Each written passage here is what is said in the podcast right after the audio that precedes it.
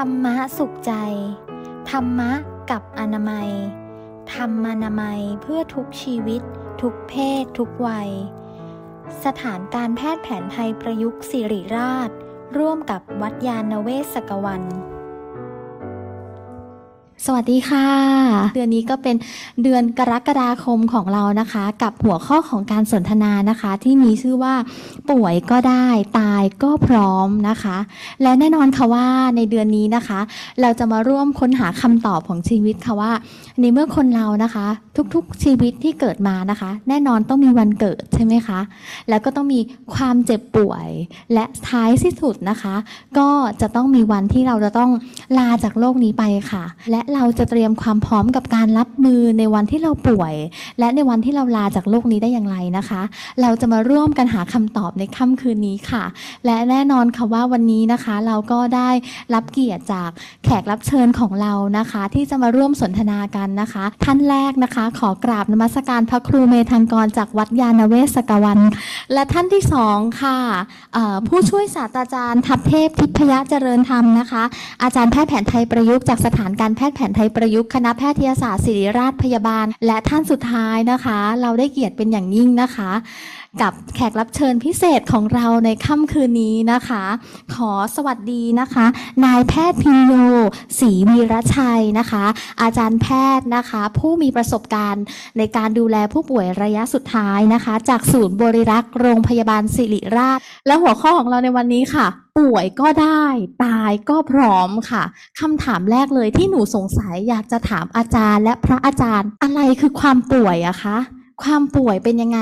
แค่หนูไอนิดนึงอย่างเงี้ยค่ะ เราเรียกว่าเราป่วยหรือยังล่ะคะ ในทางการแพทย์แผนไทยเนี่ยเราก็มองมองว่าไอ้คนเราร่างกายของคนและสัตว์เนี่ย มันก็ประกอบขึ้นมาด้วยธาตุทั้งสี่ดินน้ำลมไฟนะครับ แล้วก็มีวิญญาณธาตุเข้ามาสิงสู่ในในธาตุทั้งสี่ ก็ประกอบเป็นชีวิตขึ้นมาหนึ่งชีวิตนะก็เป็นเป็นเป็นคนหนึ่งคนความเจ็บป่วยมันก็เกิดกับร่างกายหรือกับชีวิตของคนใช่ไหมเมื่อกี้ผมพูดถึงว่าชีวิตประกอบไปด้วยสองส่วน คือส่วนที่เป็นกายสองคือส่วนที่เป็นจิต เวลาพูดถึงเรื่องของความเจ็บป่วยในทางการแพทย์แผนไทยเนี่ยก็จะมองทั้งสองประเด็นนี้เหมือนกันนะครับ ก็คือมองว่า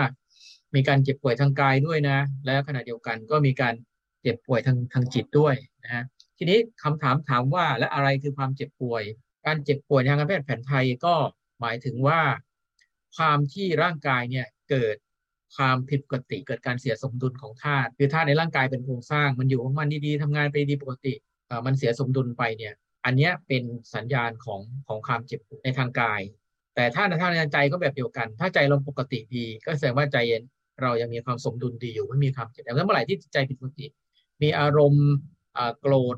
มีอารมณ์โน่นนี่นั่นเศร้าโศกเสียใจอะไรต่างๆ เข้ามาเนี่ยที่ทำให้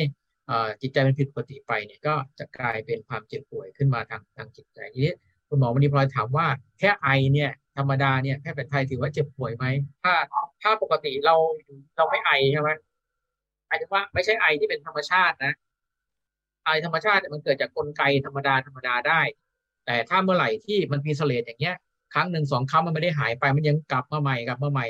หลายครั้งเนี่ยเข้าเนี่ยแสดงว่าธาตุมันเสียแล้วเสมหะที่ออกมานี่มันมากเกินกว่าปกติแล้ว มันไม่ใช่ออกมาธรรมดา อันนั้นก็จะกลายเป็นสภาวะที่เรียกว่าเริ่มมีการเจ็บป่วยเกิดขึ้นแล้ว แค่นี้แหละคือเจ็บป่วยแล้ว แต่ว่าลักษณะของการเจ็บป่วยเนี่ยหรือที่ว่าเสียสมดุลเนี่ยมันจะมากน้อยขนาดไหนมันเป็นระดับของโรคธาตุน้ำผิวตีเป็นนิดเดียวจากธาตุน้ำนี่ก็เป็นนิดเดียว แต่ถ้าเป็นมากๆเข้าสะสมเรื้อรังนานๆจนกระทั่งถ้าเอาจากเรื่องไอที่จะมานิถามก็คือ ไอเรื้อรังนานๆเนี่ยที่แพทย์แผนไทยเรียกว่าไอเป็นมองคลอไอจนกระทั่งปอดมีปัญหา หรือเกิดจากโรคปอดที่ทำให้เกิดมีปัญหาเนี่ยลงไปถึงโครงสร้างของร่างกายตรงนั้นน่ยก็จะเป็นโรคที่รักษายากขึ้นไปอีกที่ทางการแพทย์แผนไทยเรียกว่าอัสาธิยะโรค คือโรคที่รักษายาก ดังนั้นเนี่ยการเจ็บป่วยก็จะมีตั้งแต่ระดับธรรมดาธรรมดาที่ท่าพิการปกติธรรมดา ไปจนถึงมันรักษาไม่ได้ก็มีนะนี่เป็นต้นก็แล้วแต่ว่าจะแค่ไหนอันคำถามว่า สุขภาพดีเป็นยังไง สุขภาพดีมีอยู่อยู่จริงหรือไม่ ก็มีอยู่จริง มีอยู่จริงก็หมายถึงว่าเมื่อไหร่ที่ถ้าเราสมดุลดีเราสามารถใช้ชีวิตได้ปกติ ก็แสดงว่าโอเคละสุขภาพกายดี ในทางจิตใจหรือทางอารมณ์ก็เช่นเดียวกัน ถ้าเรามีอารมณ์ที่ดีจิตใจแจ่มใสสามารถประกอบอาชีพการงานของตัวเองตามตามหน้าที่ของตนเองไปได้ ก็แสดงว่าโอเคละ สภาวะจิตใจของเราอยู่ในสภาพที่ที่สุขภาพดี ก็ขอคอนเซปต์ คร่าวๆในทางการแพทย์แผนไทยก็มองแค่นี้ครับ ขอบคุณค่ะอาจารย์หนูสุขภาพดีมีอยู่จริงนะคะ ก็คือการที่เราต้องไม่เจ็บป่วยทั้งร่างกายแล้วก็จิตใจด้วยนะคะ แล้วก็รักษาสภาวะอยู่ในสภาวะธาตุทั้ง 4 ที่สมดุลตามศาสตร์การแพทย์แผนไทย ขอบพระคุณค่ะอาจารย์เรียบอออาจารย์หมอโยค่ะเจ็บป่วยในนิยามของอาจารย์หมอเป็นยังไงอะคะ แล้วสุขภาพดีจริง ๆ มันเป็นยังไงคะอาจารย์ คือผมก็ไม่น่าเชื่อนะครับว่าคำถามเหมือนง่ายๆของอาจารย์มันนี้แต่เป็นคำถามที่ยากมากนะครับว่า คือผมต้องพยายามไปเปิดดูเลยครับว่าความเจ็บป่วยคืออะไร แล้วเขาก็ให้นิยามแบบว่าความเจ็บปวดก็คือความที่ไม่ใช่การมีสุขภาพที่ดีทำให้งงไปอีกว่า เอ๊ะเราตกลงการมีสุขภาพที่ดีคืออะไรอะไรเงี้ยนะครับ ตั้งแต่ในอดีตเลยครับเขาให้คำจำกัดความครับของคาว่าสุขภาพดีเนี่ยตอนแรกเลยครับเขาจะเล็งไปถึง มิติทางด้านร่างกายเท่านั้นนะครับว่าการมีสุขภาพที่ดีเนี่ยก็คือการมีร่างกายที่แข็งแรงดีก็คือดูเฉพาะเรื่องของ body function ซึ่งถ้าสมมติว่าร่างกายที่มันไม่ใช่ที่แข็งแรงดีเนี่ยเขาก็จะถือว่าเป็นโรคอันนั้นคือระยะแรกเนี่ยเขาก็จะพูดได้เท่านั้นเฉยๆนะครับพอระยะต่อมาครับเขาก็เริ่มเห็นแล้วว่าเอ๊ะจริงๆแล้วสุขภาพมันไม่ใช่มีเฉพาะร่างกายเนาะเขาก็จะเริ่มค่อย ๆ เอามิติอื่น ๆ เข้าไปร่วมด้วยละก็จะมีมิติทางด้านจิตใจ มิติทางด้านสังคมอะครับซึ่งเขาเอาไปร่วม กับคำว่าสุขการมีสุขภาพดีด้วยต่อมาอีกครับเขาก็รู้สึกว่าเอ้ยเท่านั้นมันยังไม่พอนะจริงๆคนคนนึงคือแบบมีสุขภาพดีแล้วอยู่เฉยๆเหมือนกับ ก็ไม่ได้เจ็บไม่ได้ป่วยอะไร แล้วก็ใช้ชีวิตไปวันๆอย่างเงี้ยเขาก็ยังถือว่าจริงๆแล้วคนนี้ไม่น่าจะมีสุขภาพที่ดีเขาก็นิยามเพิ่มเข้าไปอีกค่ะว่า การมีสุขภาพที่ดีคือ คือทั้งกายทั้งใจทั้งสังคมเนี่ยจะต้องขึ้นไปถึงความสามารถที่สูงสุดที่เขาควรจะทำได้ด้วยอะครับอันนั้นคือการมีสุขภาพที่ดีในในในยุคต่อมาครับ จนมาถึงในยุคปัจจุบันครับศาสตร์ทางแพทย์ตะวันตกเนี่ยครับยังยึดถือกันอยู่คือตั้งแต่ปี 2009 นะครับนิยามอันนี้ก็ประมาณ 10 กว่าปีแล้วครับณปัจจุบันเขาคิดว่าการสุขภาพเนี่ยเป็นเหมือนต้นทุนมากกว่าครับ คือการมีสุขภาพที่ดีเนี่ยมันก็จะเป็นต้นทุนในการที่จะทำบางอย่างได้ทำบางอย่างนั่นก็คือความสามารถในการที่จะผ่านพ้น สิ่งที่คุกคามเขามาได้อะครับมันเป็นความสามารถอย่างหนึ่งของทั้งร่างกาย ทั้งจิตใจด้วย ก็คือรวมไปถึงทั้งสังคมทั้งจิตวิญญาณด้วยครับ ที่มันจะต้องเหมือนกับจัดการเรื่องราวที่มันเข้ามา แล้วก็ทำให้มันผ่านพ้นไปได้ครับ ตรงนี้เขาจะมีโน้ตไว้เลยครับ ซึ่งผมชอบมากเขาบอกว่าที่เขาต้องเปลี่ยนเป็นเปลี่ยนจากคำว่าสภาวะเป็นต้นทุนเนี่ยเพราะเขารู้แล้วว่า โรคอะครับหรือว่าความผิดปกติหรือ pathology เนี่ยครับมันเป็นสิ่งที่เราไม่สามารถที่จะหลีกเลี่ยงได้ เพราะฉะนั้นการมีสุขภาพดีมันคือการที่เราสามารถจัดการกับสิ่งที่เราหลีกเลี่ยงไม่ได้อย่างนี้ต่างหากครับ โอ้ขอบพระคุณมากค่ะอาจารย์มาเป็นประวัติศาสตร์ที่ให้เห็นตั้งแต่มิติกาย ค่อย ๆ ขยับมาใจ ค่อย ๆ ขยับมามิติสังคม และจนสุดท้ายเรารู้ว่า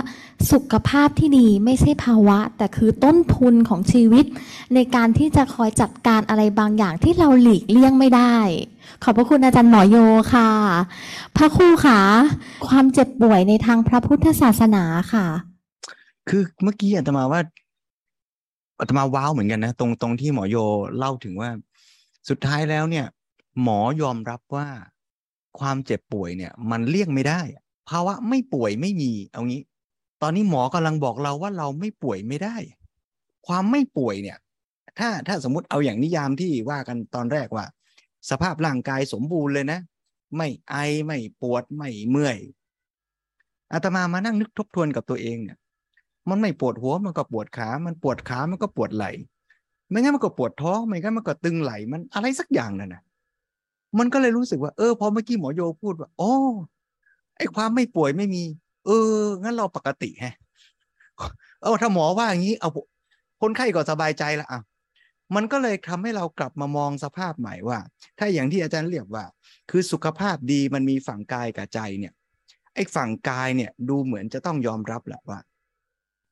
ร่างกายเราเนี่ย มันก็มีความเจริญและเสื่อมใช่ไหมเมื่อวานไปนั่งคุยกับนักศึกษาแพทย์แผนไทยนี่แหละ มีมีเว็บหนึ่งในบทสนทนาที่คุยกันเนี่ย เหมือนกับจะพูดว่าไอ้ตอนเกิดมาเนี่ยเหมือนสุขภาพกายมันจะแบบเฟรชที่สุดอะเหมือนเราซื้อของอะไรแล้วแกะออกมาจากกล่องใหม่ๆเนี่ยนะเหมือนโทรศัพท์มือถือออกจากกล่องเนี่ยแหมมันยังไม่มีริ้วไม่มีรอยนะ เหมือนกับว่ากายตอนนั้นมันแข็งแรงที่สุด แล้วหลังจากนั้นมันก็เสื่อมลงเรื่อย เอออันนี้เดี๋ยวว่าจะปรึกษาอาจารย์เรียบเหมือนกันว่า จริงหรือเปล่า หรือว่ามันเกิดขึ้นมามันยังไม่สมบูรณ์แล้วมันค่อย ๆ แข็งแรงขึ้น แข็งแรงขึ้น แต่มันก็มีบางอย่างเสื่อมลงเสื่อมลง อย่างเงี้ยนะฮะมันก็เลยตอบไม่ได้เลยว่า สภาวะที่กายอะฝั่งกายเนี่ย มันไม่ป่วยไม่เจ็บไม่มีโรคไม่มีอาการเจ็บป่วยอะไรเลยเนี่ย มันอยู่ตรงไหน ก็อาจจะต้องยอมรับอย่างหมอโยว่า หรืออย่างที่พระพุทธศาสนาพูดไว้ ถ้าไล่ประวัติศาสตร์อย่างอาจารย์โยก็ย้อนกลับไปสองพันกว่าปีนะก็พุทธเจ้าก็ยอมรับว่าร่างกายเนี่ยเป็นรังของโรค คือคือร่างกายที่เกิดขึ้น มันมันเป็นที่อยู่ของโรคอยู่แล้ว เพียงแต่มันจะแสดงอาการมากน้อยอย่างไรเนี่ย เดี๋ยวทางคุณหมอทั้งสองท่านคงจะอธิบายต่อไปอีก ก็ชวนให้เห็นว่าในฝั่งกายเนี่ยสุขภาวะเราคงไม่ได้พูดถึงว่าไม่มีโรคเลย แต่ว่ามันคือ ที่ตั้ง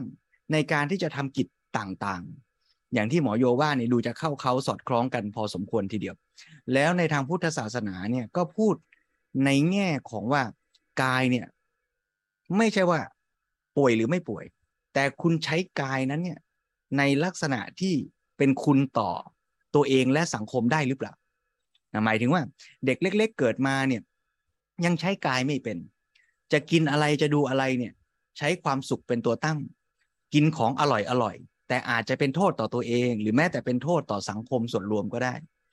แต่ว่าเมื่อพัฒนาไปสุขภาวะที่ดีสภาวะที่สมบูรณ์ของกายเนี่ยสภาวะที่พัฒนาไปสูงสุดของกายเนี่ย มันคือการที่คนคนนั้นสามารถบริหารจัดการและใช้กายของตัวเองเนี่ย ด้วยปัญญาได้ว่า ควรกินอะไร ควรดูอะไร ควรจะ ใช้มือใช้ไม้ของตัวเองในเวลาเนี้ยอยู่ตรงไหน อันนี้ในฝั่งกายส่วนในฝั่งใจนั้นเนี่ย ถ้าพูดแบบจิตวิทยาตะวันตกเนี่ยก็จะพูดว่า พัฒนาจิตให้มันดำเนินชีวิตไปได้นะไม่บ้านะแยกความจริงกับแยกความคิดในหัวออกจากกันได้เนี่ย แต่ถ้าพูดแบบพุทธศาสนาก็ต้องพูดว่า สภาวะใจที่เป็นสุขสมบูรณ์ คือสภาวะใจที่เราสามารถที่จะเป็นอิสระจาก อำนาจของกิเลสให้ได้ คือเรียกว่า แม้เราทุกวันนี้เราอาจจะเรียกตัวเองว่าเราไม่ใช่คนบ้าเนี่ย แต่ว่าเราก็ยังตกอยู่ใต้อำนาจของแรงดึงดูดหรือแรงขับดันที่เรียกว่ากิเลสตัณหาอยู่ ยังใจวุ่นวายสับสน ยังคิดฟุ้งซ่านนอนไม่หลับ ยังโกรธยั่วโมโหเจ้านาย เอามาคิดต่อ ยิ่งคิดยิ่งเครียดยิ่งเครียดยิ่งคิด ไอ้สภาวะอย่างนี้ ถ้าว่ากันทางการแพทย์อาจจะเรียกว่าปกติ แต่ถ้าพูดทางพุทธศาสนาบอกอันนี้เนี่ยยังไม่ดีนะ ยังพัฒนาต่อไปได้อีก เพราะฉะนั้นสภาวะความสุขหรือสุขภาวะ หรือสภาวะที่สมบูรณ์ในทางจิตใจเนี่ยในทางพุทธศาสนาก็จะพูดเชื่อมโยงกับตัวปัญญาด้วย และพัฒนาจิตใจให้เป็นจิตใจที่มีคุณภาพ มีสุขภาพสมรรถภาพ สูงสุดเท่าที่มนุษย์จะเป็นไปได้ แล้วก็นำไปเป็นบาดฐานในการพัฒนาปัญญาต่อไป เพื่อให้ เข้าใจชีวิตตามเป็นจริง และอยู่ในโลก ใช้ชีวิตที่เจ็บป่วยเป็นปกติ อยู่ในโลกที่มีความแปลเปลี่ยนไม่ได้ดั่งใจเป็นปกติ โดยไม่ทุกข์โดยมีความสุข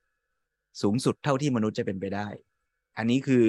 ภาพสุขภาวะหรือความสุขเป้าหมาย เท่าที่อาตมาพอจะนึกออกว่าพุทธศาสนาพูดและอธิบายไว้จะเป็นพอ ขอบพระคุณค่ะพระอาจารย์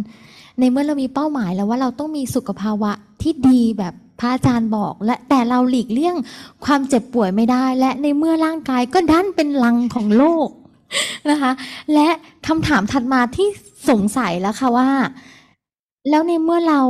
จะต้องเกิดความเจ็บป่วยค่ะ อะไรล่ะคะ ที่ทำให้เป็นสาเหตุแห่งความเจ็บป่วยนั้นค่ะ ขออาจารย์เรียบก่อนได้ไหมคะว่า ในมุมมองทางศาสตร์การแพทย์แผนไทย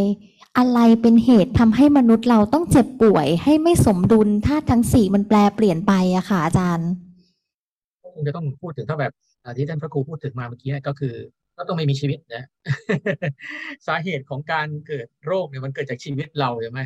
ก็คือถ้าทั้งสี่ประกอบเป็นร่างกายเราตราบใดที่ยังเป็นมีชีวิตอยู่เราก็ยังคงต้องเป็นรังของโรคแล้วก็มีโรคต่อไปไม่ว่าจะเป็นโรคทางกายหรือโรคทางจิต แต่ว่า ถ้ามาจะมาพูดตามตามศาสตร์การแพทย์แผนไทยว่า เอ่อทำไมถึงต้องเจ็บป่วยใช่ไหมเรามีชีวิตมาแล้วเนี่ย มันไม่เจ็บป่วยไม่ได้หรือก็เมื่อกี้ตอบไปแล้วท่านรู้ตอบไปแล้วว่าไม่ได้หรอกเพราะร่างกายมันมีอยู่ มันก็ต้องก็ต้องมีการเจ็บป่วยแล้วมาดูเหตุปัจจัยที่ทำให้เกิดการเจ็บป่วย ทางการแพทย์แผนไทยก็มองว่า อาจจะเกิดจากความผิดปกติของของธาตุในร่างกายของเรานี่แหละเพราะว่าธาตุเป็นส่วนประกอบของร่างกายของเรา อันนี้คือ แต่ว่าสาเหตุที่จะทำให้ธาตุในร่างกายของเราเนี่ย มันแปรเปลี่ยนไปเนี่ย มันก็อาจจะมีทั้ง เอ่อ เรียกว่าปัจจัยภายภายนอกที่เข้ามากระทำแล้วก็พฤติกรรมของเราเองที่เป็นสาเหตุหลัก ๆ หรือสาเหตุสำคัญในทางการแพทย์แผนไทยเขาก็เรียกว่าสมุทฐาน แม้กระทั่งเรื่องของอายุที่เปลี่ยนแปลงไป ก็เป็นเหตุของการเกิดโรคที่ท่านพระครูพูดถึงเมื่อกี้ว่า ตกลงมันสมบูรณ์ตอนเกิดมาหรือว่ามันไปยังไงแล้วถึง มันมีคำคำหนึ่งครับ ท่านพระครูที่ในคัมภีร์ผมชอบมากเลยเขาบอกว่า นางชรากำลังจะเล้าโลมชีวิต หมายถึงว่าความเจ็บป่วย อันหนึ่งเกิดจากความแก่ชราทำให้เกิดการเจ็บป่วยคือเกิดการเสื่อมความเสื่อมของสังขารนี่ไม่มีใครทำอะไร มันเป็นไปตามธรรมชาติของมัน แต่ว่าจัดเป็นโรคได้ไหม ถ้าพูดถึงเอาเกณฑ์เรื่องของความแข็งแรงแบบที่ท่านอาจารย์โยพูดถึงเนี่ยก็แน่นอนจะจัดเป็นโรคได้แน่เพราะว่ามันเริ่ม เสื่อมแล้วมันใช้งานไม่ได้ที่เคยใช้ได้ก็ใช้ไม่ได้ อันเนี้ยก็ก็กลายเป็นโรคอีกแบบหนึ่งอันเกิดจากความชราอ่าซึ่งในทางแพทย์แผนไทยก็เรียกว่า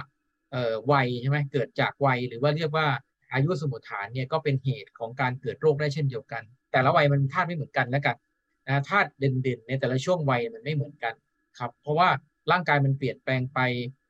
เกิดการเติบโต เกิดการแก่ชราขึ้นมาเนี่ยทำไมมันถึงแก่ชราได้เอ่อ ทางท่าทางการแพทย์แผนไทยก็มองว่าเกิดจากไฟธาตุมันเผาผลาญมันเกิดจากไฟธาตุมันเผาผลาญชีวิตไปเรื่อยๆเรื่อยเรื่อยผมเราที่งอกลงใบหน้าที่เหี่ยวย่นอะไรต่างๆพวกนี้เกิดจากไฟไฟข้างในเขาเรียกว่าไฟชิระนักขีคือไฟที่ทำให้เกิดความแก่ชราเนี่ยมันเผาผลาญตลอดตลอดเวลา อันนี้ก็ก็คือสาเหตุของโรคอันหนึ่งปัจจัยภายนอกที่เข้ามากระทำหลายอย่าง ก็เช่น สิ่งแปลกปลอมที่เข้ามากระทบภาษาแพทย์แผนโบราณ ถ้าเป็นพวก เชื้อโรคอย่างเช่นโควิด อย่างเงี้ยเขาก็เรียกว่ากลุ่มกิมิชาติ กิมิชาติเหล่านี้ก็เป็นเหตุปัจจัยทำให้เกิดโรคภัยไข้เจ็บได้ เช่นเดียวกันครับฤดูกาลคือสิ่งแวดล้อมอุณหภูมิที่เปลี่ยนแปลงไป ในแต่ละวันเช้าเที่ยงเย็น ในแต่ละฤดูกาลก็เป็นปัจจัยกระทบเข้ามาสู่ธาตุภายในของเราทำให้ธาตุร่างกายของแต่ละคนเนี่ยเมื่อถูกกระทบแล้วก็จะมีการตอบสนองต่อต่อธาตุเหล่านั้นแตกต่างกันไป ทีนี้ถ้ามันกระทบกันแล้วมันปรับสมดุลกันได้ สามารถที่จะดุลกันดีก็ทำงานได้เป็นปกติ ก็เรียกว่าเอาละสุขภาพโอเคนะครับ ก็ก็ไปได้ แต่ถ้าเมื่อไหร่มันเสียสมดุลไปมาก ๆเข้าแสดงอาการทางธาตุที่พิการขึ้นมา เหล่านี้ก็เป็นปัจจัยทำให้โรคภัยไข้เจ็บ พอมาถึงยุคของเราเนี่ย มันก็จะตรงกับมูลเหตุอันหนึ่งที่สำคัญมากๆของแพทย์แผนโบราณก็เรียกว่ามูลเหตุของการเกิดโรค การอดนอน อดข้าว อดน้ำการทำงานเกินกำลัง พวกนี้ก็เป็นปัจจัยที่ทำให้ให้เกิดโรค แต่ว่าสิ่งผลักดันอาจจะเป็นเหมือนท่านท่านพระครูพูดเมื่อกี้นะผลักดันให้เราทำงานให้เรานี่ก็คือเกิดจากกิเลสภายในของเรา คือจากจิตใจของเราที่ไม่ปกติก็ได้ แล้วก็มาผลักดันให้เราเกิดพฤติกรรม การกินการอยู่ การหลับนอนการขับถ่ายของเราแทนที่เราจะไปเข้าห้องน้ำแล้วก็กั้นไว้เพราะว่าเรายังประชุมไม่เสร็จ หรือว่าเรายังทำงานไม่เสร็จเนี่ยครับก็คือเกิด เกิดเป็นเหตุของการโรคภัยไข้เจ็บแล้วเรียกว่าการการอดอดการกั้นอุจจาระปัสสาวะในคุณมีเขียนว่าการกั้นอุจจาระปัสสาวะ การอดข้าวอดน้ำอะไรต่างๆพวกนี้ก็เป็นปัจจัยและอีกประเด็นหนึ่งที่เขียนไว้ก็คือเรื่องของการว่าเสพสิ่งที่ไม่ควรเสพทางสมัยเราก็ชัดเจนเรื่องพวกยาเสพติดเรื่องสิ่งที่เป็นอันตรายต่อร่างกาย แต่แพทย์แผนไทยจะรวมไปถึงเรื่องอาหารด้วยนะครับ เช่นอาหารไม่ถูกกับธาตุของเรา ไม่ถูกกับสิ่งที่เราแพ้เอาภาษาอาภาษานี้ก็ได้สิ่งที่เราแพ้ แต่ว่าในทางทางโบราณก็คือว่าไม่ถูกกับธาตุของเราแล้วยังไปเสพยังไปใช้มันอยู่เนี่ยแรกๆก็อาจจะไม่เป็นไรหรือบางทีก็ตอบสนองไปก็เป็นเลย สิ่งเหล่านี้ก็จะเป็นเหตุที่ทำให้เกิดการเจ็บป่วย หรือเกิดการโรคภัยไข้เจ็บขึ้นมาได้ ก็มีหลากหลายมูลเหตุที่จะทำให้เกิดโรคเลยนะคะ อาจารย์ในมุมมองทางการแพทย์แผนไทย แล้วในมุมมองของอาจารย์โยเป็นยังไงบ้างคะฟังอาจารย์เลียบครับรู้สึกว่าโอ้เป็นมุมมองที่คล้ายกันมากเลยครับ คืออย่างที่อาจารย์เลียบบอกเลยครับว่าเขาก็จะแบ่งเป็นปัจจัยภายนอกปัจจัยภายในเหมือนกันนะครับแล้วที่สาเหตุสำคัญเลยที่ทำให้เกิดโรคขึ้นมาอย่างที่อาจารย์เลียบใช้คำว่ามันเสียสมดุลของทางการแพทย์แผนตะวันตกก็พูดเหมือนกันเลยครับว่า มันจะเกิดโรคขึ้นมาเมื่อเมื่อร่างกายหรือจิตใจเราเนี่ยครับไม่สามารถที่จะจัดการกับปัจจัยอะไรที่มันเข้ามาได้ครับ แล้วก็จะทำให้เกิดเหมือนเกิดเสียสมเสียสมดุลแล้วถึงทำให้เกิดโรคขึ้นมาเหมือนกันเลยครับ ซึ่งปัจจัยภายนอกภายในครับเขาก็จะแบ่งเป็นถ้าภายนอกเราก็จะเป็นเหมือนอุบัติเหตุต่างๆ ครับ แต่ว่าก็ยังไม่เคยเจอการลงพระราชอาญาอย่างที่อาจารย์เรียบบอกนะครับแล้วก็จะมีเกี่ยวกับพวกเชื้อโรคอย่างนี้ครับที่เขาจะกล่าวกันนะครับ ส่วนภายในครับก็จะมีตั้งแต่ว่าปัจจัยทางพันธุกรรมเลยครับว่าบางคนเนี่ยก็ เกิดมาพร้อมกับพันธุกรรมบางอย่างที่ทำให้เกิดโรคอะครับ ซึ่งมันก็จะมีคำถามต่อไปแต่ว่าแล้วทำไมเขาต้องมีพันธุกรรมแบบนี้ อันนี้ก็อาจจะต้องไปถึงระดับของกรรมหรือสิ่งที่ทำมาแล้วครับ ว่าทำไมถึงต้องมีพันธุกรรมมาแบบนี้อย่างเงี้ยนะครับอันต่อมาก็จะเป็นโรคที่บางอย่างอะครับที่อาจจะเกิดขึ้นมาเองในตัว เช่น ระบบโรค SLE ที่เรารู้จักกันนะครับคือภูมิคุ้มกันที่สร้างขึ้นมาแล้วมันก็ต่อต้านตัวเอง อันนี้มันก็สามารถเกิดขึ้นมาได้เอง หรือว่า จริงๆพวกเกี่ยวกับโรคมะเร็งพวกนี้ครับต่อมาปัจจุบันเราก็เชื่อว่ามันก็มีคือตัวเราก็มียีนบางอย่างครับที่ผิดปกติอยู่ แล้วก็มีปัจจัยอื่นขึ้นมากระตุ้นทำให้ยีนเหล่านี้เนี่ยมันแสดงผลออกมา แล้วจริง ๆ ตัวเราก็มียีนในการที่จะเหมือนกับช่วยจัดการยีนที่ผิดปกติเหล่านี้ด้วย แต่เมื่อมันเหมือนไม่สมดุลมันก็จะเกิดภาวะโรคมะเร็งขึ้นมาอย่างนี้ครับ แล้วสุดท้ายครับที่น่าสนใจเนี่ยผมที่เขากล่าวถึงเรื่องความเสื่อมครับว่า ความเสื่อมอย่างที่อาจารย์เรียบบอกเลยครับว่าความเสื่อมก็ทำให้เกิดโรคขึ้นมาเหมือนกัน ซึ่งความความเสื่อมที่ทำให้เกิดโรคขึ้นมาเนี่ยสิ่งที่น่าสนใจสำหรับผมเลยผมรู้สึกว่า มันบอกยากมากเลยครับว่า มันต้องความเสื่อมระดับไหนหรอถึงทำให้เป็นโรค ซึ่งสุดท้ายเนี่ยเขาเขาก็สรุปว่ามันขึ้นอยู่กับคนอีกว่าคนน่ะจะเหมือนกับจะยอมรับได้ไหมกับความเสื่อมที่มันเกิดขึ้นนะอันนั้น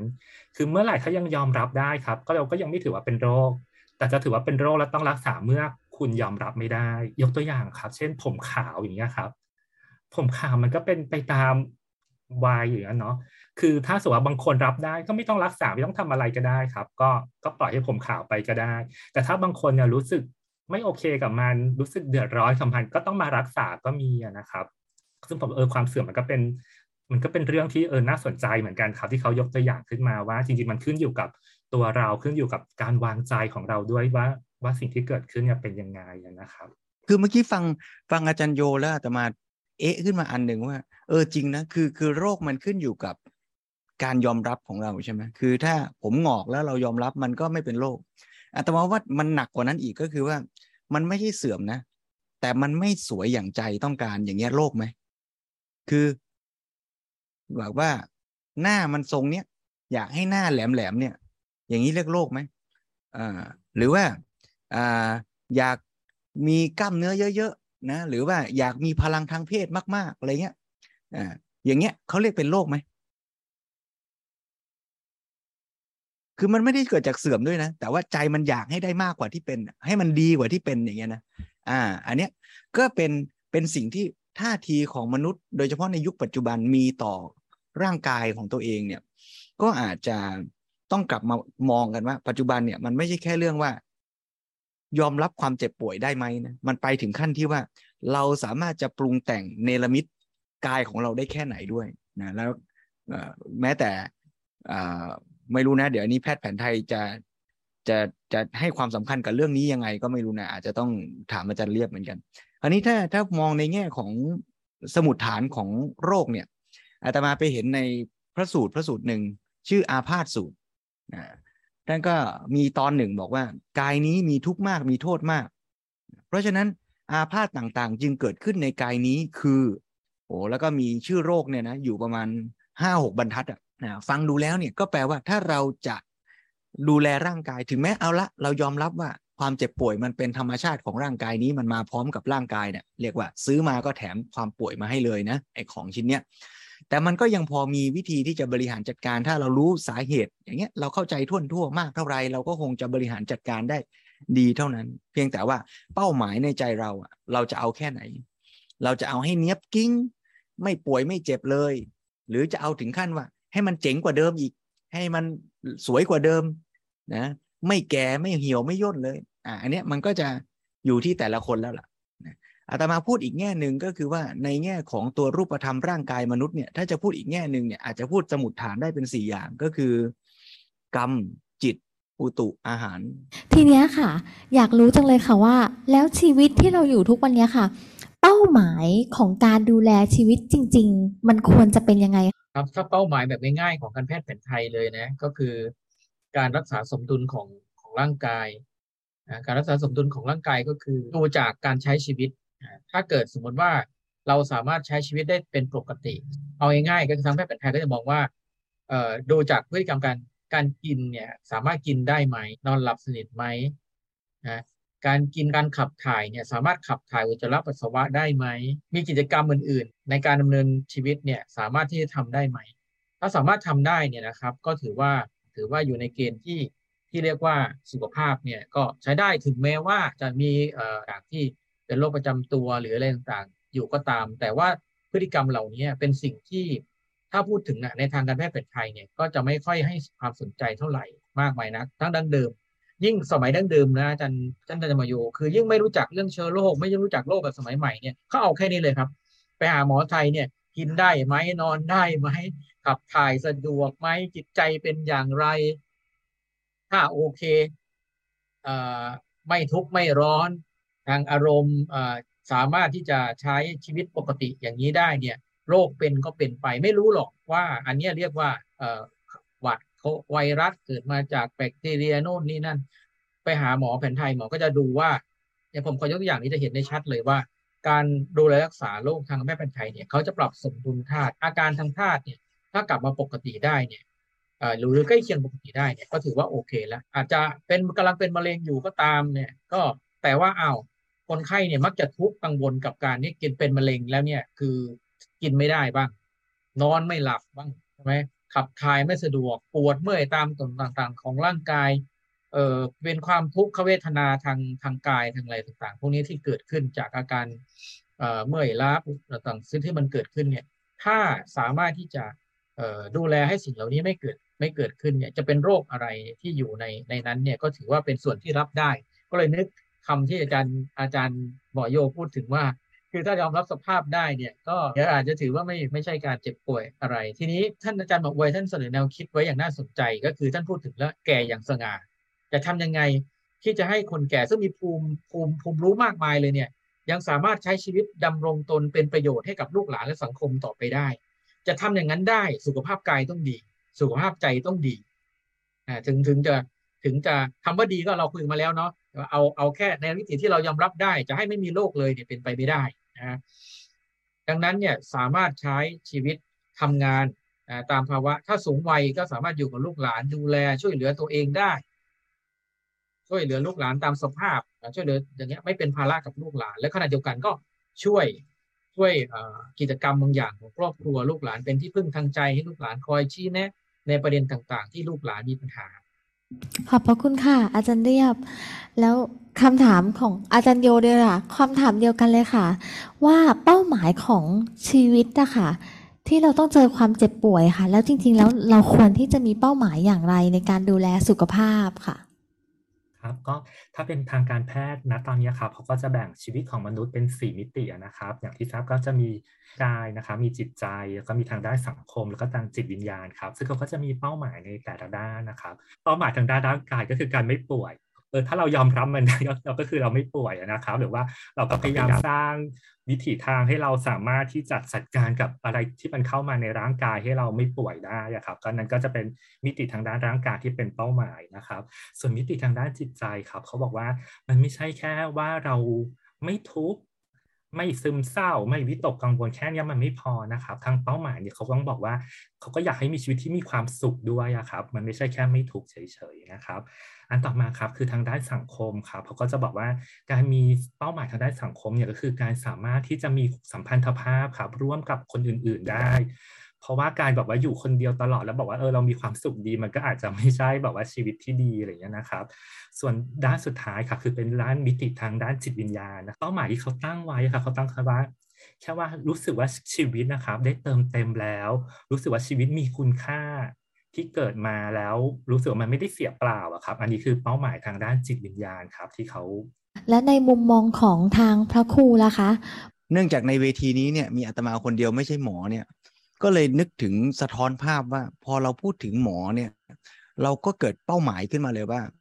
เป้าหมายในการดูแลสุขภาพเราเนี่ยไปฝากไว้ที่หมอเป็นส่วนมากเลยนะ ในความเข้าใจ ไม่รู้ว่าอาตมาจะเป็นตัวแทนของคนส่วนใหญ่ในสังคมได้หรือเปล่านะคือเรารู้สึกว่าเป้าหมายในแง่สุขภาพของเราเนี่ย ไปขึ้นอยู่กับหมอแล้วเราก็เหมือนกับฝากความหวังไว้ว่าหมอเนี่ยจะทำให้เราเนี่ย ไม่เจ็บไม่ป่วยนะ หรืออย่างที่ว่าในสมัยนี้ก็อาจจะถึงขั้นที่ว่าฝากความหวังว่าหมอจะทำให้เรามีความสุขได้มากๆด้วย ก็เลยน่าคิดว่าคำว่าสุขภาพ ในยุคปัจจุบันเนี่ยอาจจะตีความไปถึงขั้นว่าสุขในที่นี้หมายถึงความสุขที่หมอจะต้องให้กับเราได้ ไปโรงพยาบาลแล้วก็แหมเหมือนกับไปโรงแรม ไปโรงพยาบาลแล้วคุณหมอก็จะดูแลเรานะ ถ้าเรามีแผลหมอก็ต้องให้ยาให้เราไม่เจ็บอะอ่าถ้าเกิดว่าเราเกิดจะป่วยหนักถึงขั้นจะเสียชีวิตเนี่ย หมอก็ต้องช่วยดูแลเราหน่อย อย่าให้เราทุกทรมานนะ ขอตายสบายสบาย เหมือนสั่งได้ แล้วก็เหมือนกับเทคโนโลยีการแพทย์ในยุคปัจจุบัน จะตอบสนองความต้องการอย่างนี้ให้ได้จริงเสียด้วย เราก็เลยเหมือนกับถูกระบบเทคโนโลยีทางการแพทย์เนี่ยกำลังจะ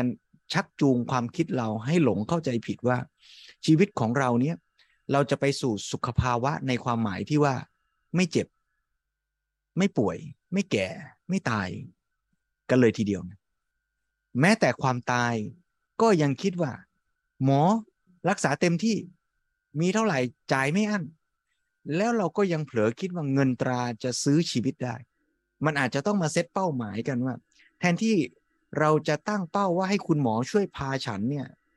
อุ้มฉันเนี่ยหนีความแก่หนีความเจ็บหนีความตายเนี่ยเราอาจจะต้องชวนกัน เดี๋ยวหมอหยุดก่อน หันหน้ากลับไปมองความแก่ความเจ็บความตายกันใหม่ชัดๆ แล้วตั้งหลักยืนตรงนี้โดยไม่ต้องหนีมันน่ะแต่ยืนรับมันอย่างสง่า และอยู่กับมัน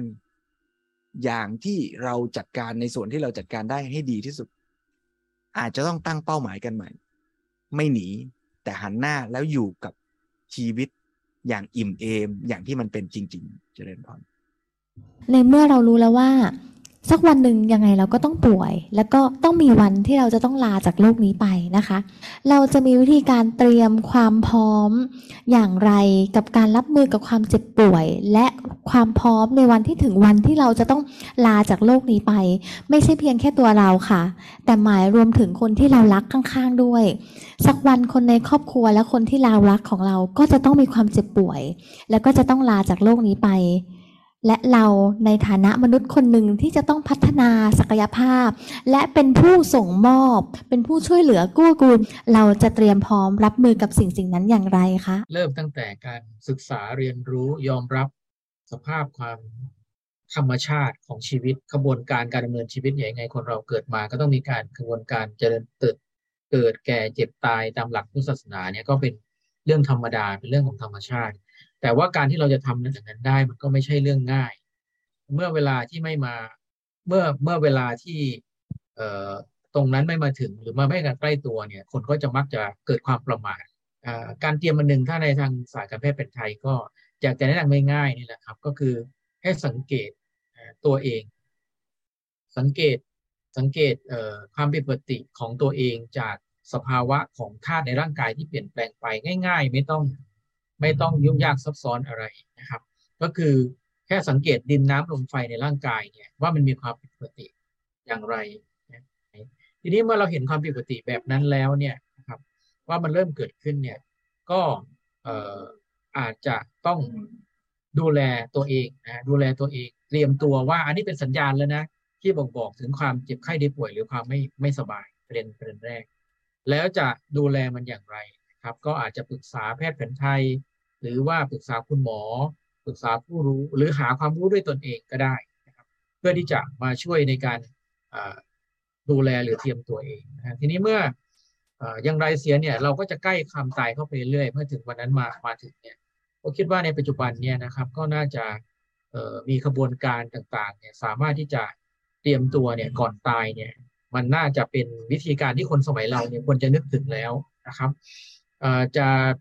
อาจจะมองมากไปกว่าเรื่องของการร่างกายที่ต้องดับขันไป แต่มองถึงลูกถึงหลานมองถึงทรัพย์สินมรดกต่างๆที่ต้องมาจัดการนะว่าจะจะยังไงแม้กระทั่งว่าการเจ็บป่วยเนี่ย ถ้าเกิดล้มเจ็บลงไปเนี่ย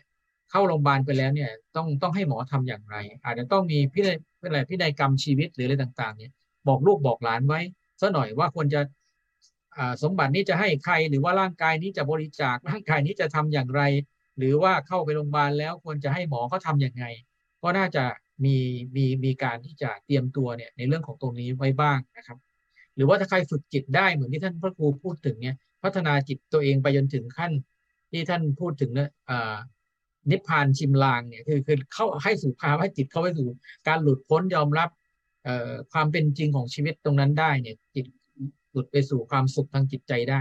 ก็คิดว่าน่าจะเป็นการดูแลสุขภาพจิต ที่ดีนะครับ เพื่อเตรียมความพร้อมสู่วันที่เรายังไงก็ต้องจากวันนี้นะคะ ในฐานะที่คุณหมอโยนะคะ เป็นอาจารย์หมอที่ดูแลแล้วก็ ดูแลผู้ป่วยโรคเรื้อรัง แล้วก็ผู้ป่วยระยะสุดท้ายที่ศูนย์บริรักษ์ของโรงพยาบาลศรีราชค่ะ อาจารย์ค่อนข้างมีประสบการณ์ แล้วก็เจอผู้ป่วยระยะสุดท้ายมาหลายเคส แล้วก็รวมถึงการจัดการญาติผู้ป่วย ในตรงนี้ค่ะ อาจารย์มีมุมมองที่จะแบ่งปันให้กับผู้ชมในรายการนี้อย่างไรได้บ้างคะอาจารย์ครับคือถ้าตอบทางศาสตร์การดูแลผู้ป่วยระยะสุดท้ายครับเขาจะบอกว่าต้องต้องพยายาม เหมือนกับว่าทำให้กระจ่างทั้งสามจุดนะครับ จุดที่หนึ่งครับก็คือมันเป็นเป็นจุดเริ่มต้นนะครับ จุดที่เหมือนเป็นจุดว่าเรากำลังยืนอยู่ตรงไหนครับ คือถ้าสมมติว่าเป็นในกรณีของผู้ป่วยที่เป็นโรคในระยะสุดท้ายอย่างโรคมะเร็งเนี่ยครับ ก็คือเป็นจุดที่เขาจะต้องทำความเข้าใจตัวของเขาเองครับว่าณตอนนี้โรคของเขาเนี่ยมันดำเนินไปยังไงแล้วเขาจะหายหรือว่าไม่หายยังไงนะครับ หรือว่าถ้าสมมติว่าในในคนทั่ว ๆ ไปที่เราจะคิดอย่างนี้ยครับ เราก็ต้องเป็นจุดที่เราคิดว่า เราจะวันหนึ่งอะครับ เราจะต้องตายจริง ๆ คือถ้าสมมติว่าเรายังไม่สามารถที่จะมายืนตรงจุดนี้ได้อะครับ เราจะไม่สามารถไปถึงจุดอื่น ๆ ได้อะครับ เพราะว่าจุดนี้มันเหมือนเป็นจุดเริ่มต้นในการที่จะทบทวนในเรื่องนี้อะครับ พอได้จุดที่หนึ่งในการเริ่มต้นนะครับ คือจุดต่อไปครับ ที่เขาจะให้คิดก็คือ ให้เราลองวางเป้าหมายครับว่าเป้าหมายในการจากไปเนี่ยเราอยากให้จากไปเป็นยังไง ซึ่งก็มีหลายแบบครับบางคนก็คือ อยากให้จากไปอย่างสงบ ไม่อยากให้เป็นภาระกับครอบครัวอะไรอย่างเงี้ยนะครับ ก็คือต้องวางเป้าหมายให้ชัดเจนด้วยนะครับ แล้วจุดที่สามครับมันก็คือการเชื่อมระหว่างสองจุดนี้ครับให้จากจุดที่หนึ่งที่เป็นจุดตั้งต้นเนี่ยไปถึงเป้าหมายที่เราต้องการได้อะครับ ขอยกตัวอย่างแล้วกันนะครับ สมมติว่าเรารู้แล้วล่ะว่าตอนนี้ว่าวันนี้เรามีโอกาสที่เราจะเสียชีวิตไปในวันหนึ่งจริง ๆ ความตายเป็นเรื่องจริงที่จะเกิดขึ้นกับทุกชีวิตนะครับ แล้วเราตั้งเป้าหมายว่าเราไม่อยากเป็นภาระให้กับครอบครัว ไม่อยากเป็นภาระให้กับคนอื่น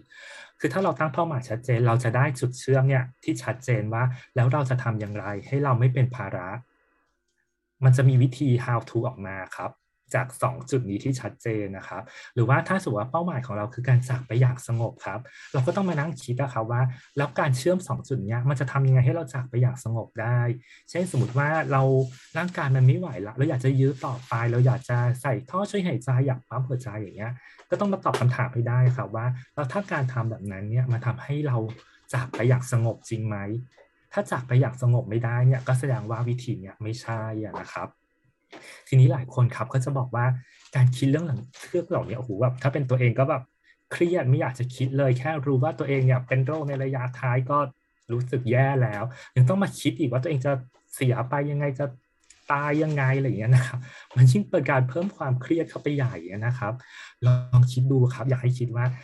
ในขณะที่เราเป็นเจ้าของชีวิตเองเรายังรู้สึกแบบอุ้ยมันตัดสินใจยากมันยังเครียดเลย แล้วเราโยนการตัดสินใจเนี้ยไปให้ลูกหลานเราอย่างเงี้ยครับ มันยิ่งเพิ่มภาระ ยิ่งเพิ่มความเครียด ยิ่งเพิ่มการ ไม่รู้จะทำยังไงให้กับลูกหลานมากขึ้นนะครับ เพราะฉะนั้นคือตรงเนี้ยครับมัน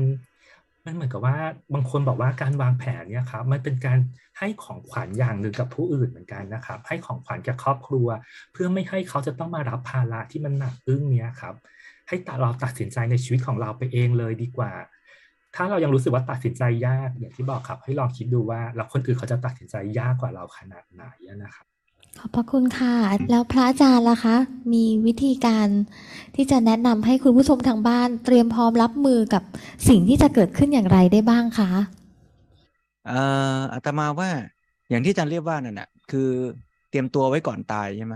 ก็เตรียมความพร้อมทำประกันชีวิตนะโยม ใช่ไหมอ่าแต่ว่า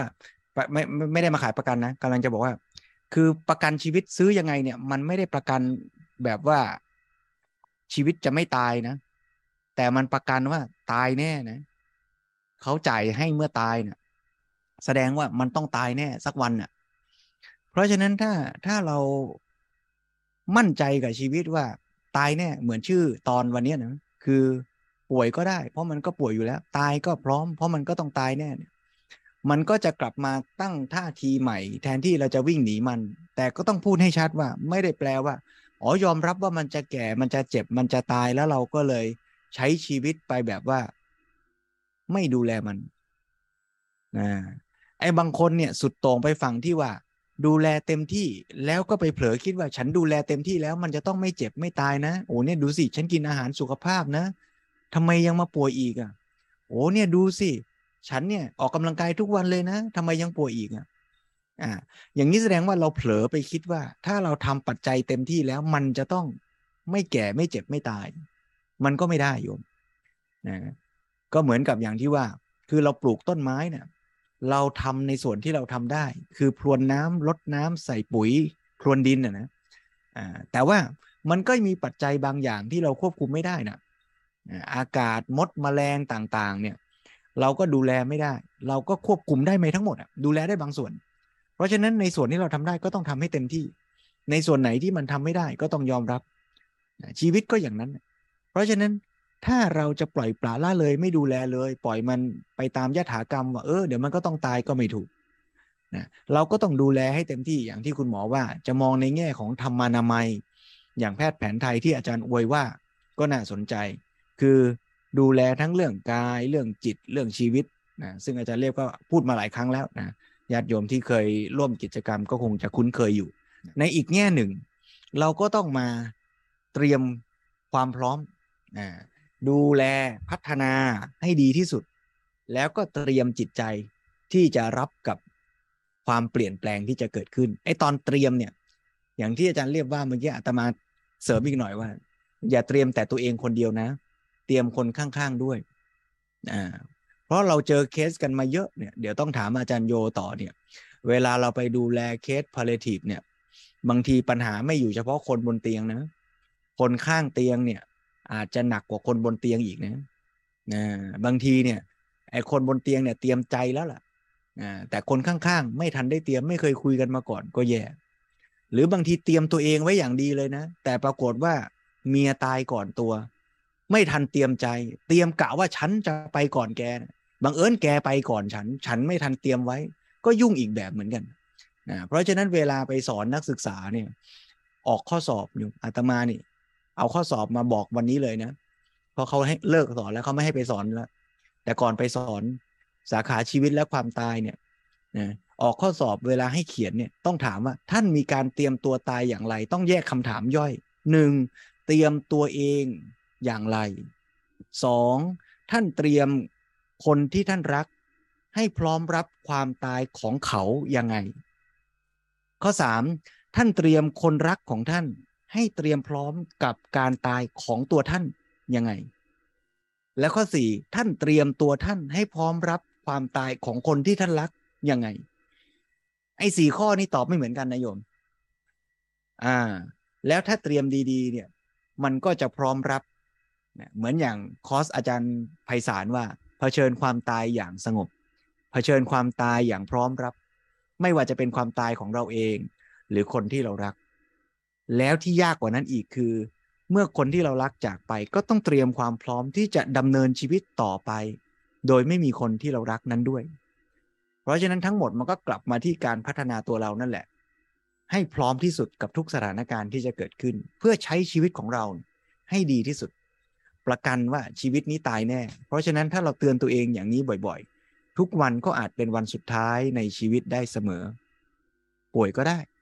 ตายก็พร้อม แต่ใช้ทุกวันทุกลมหายใจ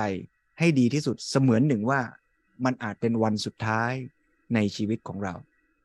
ถ้าวันนี้เราจะตื่นไปทำงาน ถ้ามันเป็นวันสุดท้าย เราจะทำทิ้งทวนกันละ เอาให้เต็มที่ทำให้ดีที่สุด ถ้าวันนี้เรารับโทรศัพท์ จากใครสักคน แล้วเราเตือนตัวเองว่านี่อาจเป็นครั้งสุดท้าย ที่เราจะได้คุยกับเขา เราก็จะคุยกับเขาให้ดีที่สุดเสมือนหนึ่งว่า นี่เป็นครั้งสุดท้าย เราจะไม่ทิ้งรอยแผล เราจะไม่ฝากความเจ็บช้ำน้ำใจ หรือรอที่จะไปขออภัยกันในอนาคต เราจะใช้ทุกขณะให้ดีที่สุด แล้วเมื่อเราใช้ทุกขณะดีที่สุด ถ้าวันนี้มันยังไม่ใช่วันสุดท้าย เราก็จะอิ่มเอมกับวันนี้ แล้วก็จะใช้โอกาสพรุ่งนี้ที่ยังมีอยู่ เสมือนว่าเป็นวันสุดท้ายอีกครั้ง ทุกเวลาในชีวิตก็จะเต็มเปี่ยมไปด้วยคุณค่า และสร้างให้เกิดทั้งความสุขและประโยชน์ ทั้งแก่ตัวเราและผู้คนรอบข้างด้วยเจริญพร